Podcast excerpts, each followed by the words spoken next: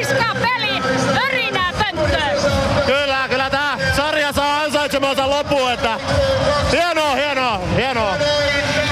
Mikä on ensimmäinen ajatus Seiska pelistä? Pystyykö ajattelemaan vielä mitään? No, on tää nyt ollut ajatuksissa jo pari päivää, että ollaan oltu vähän takamatkalla, mutta hienoja, hienoja juttuja, hienoja juttuja. Nyt me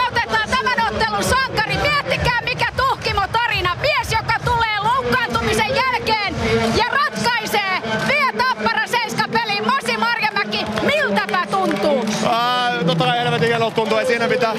Sä vähän, sä vähän morkkasit mua tänä aamuna, puhuit tuhlaajapojasta ja mä näytin sulle.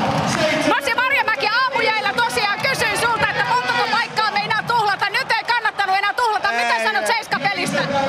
No ei, jatketaan tästä mihin jäätiin, jatketaan tästä mihin jäätiin, ei se kummallisempaa. Näin sanoo Masi Marjamäki huikea kausi ja Juha Metsola haastattelussa. Juha Metsola ja Masi Marjamäki veti tossa nyrkkifemman. Ootte te huikea jengi. Onhan tää hieno ryhmä. Ihan taas nähtiin, että aika, aika vahva on selkäranka, ettei se ihan helpolla katkee. Että saatiin taas yksi lisäelämä vielä. Ja Tapparassa maalivahtipeli ei tarvii miettiä. Sä seisot, matsis toiseen. No mennään nyt. Yksi peli vielä. Jos pystyisi pelaamaan hyvin, niin se varmaan riittäisi. Sä oot helpottuneen näköinen, iloisen näköinen. No totta kai, tää oli hieno voitto taas, kun oli veitsi kurkulla, niin mikäs tässä nyt ei muuta kuin huominen tulee taas suht nopeasti, niin ei muuta kuin siihen vaan sitten ajatuksia.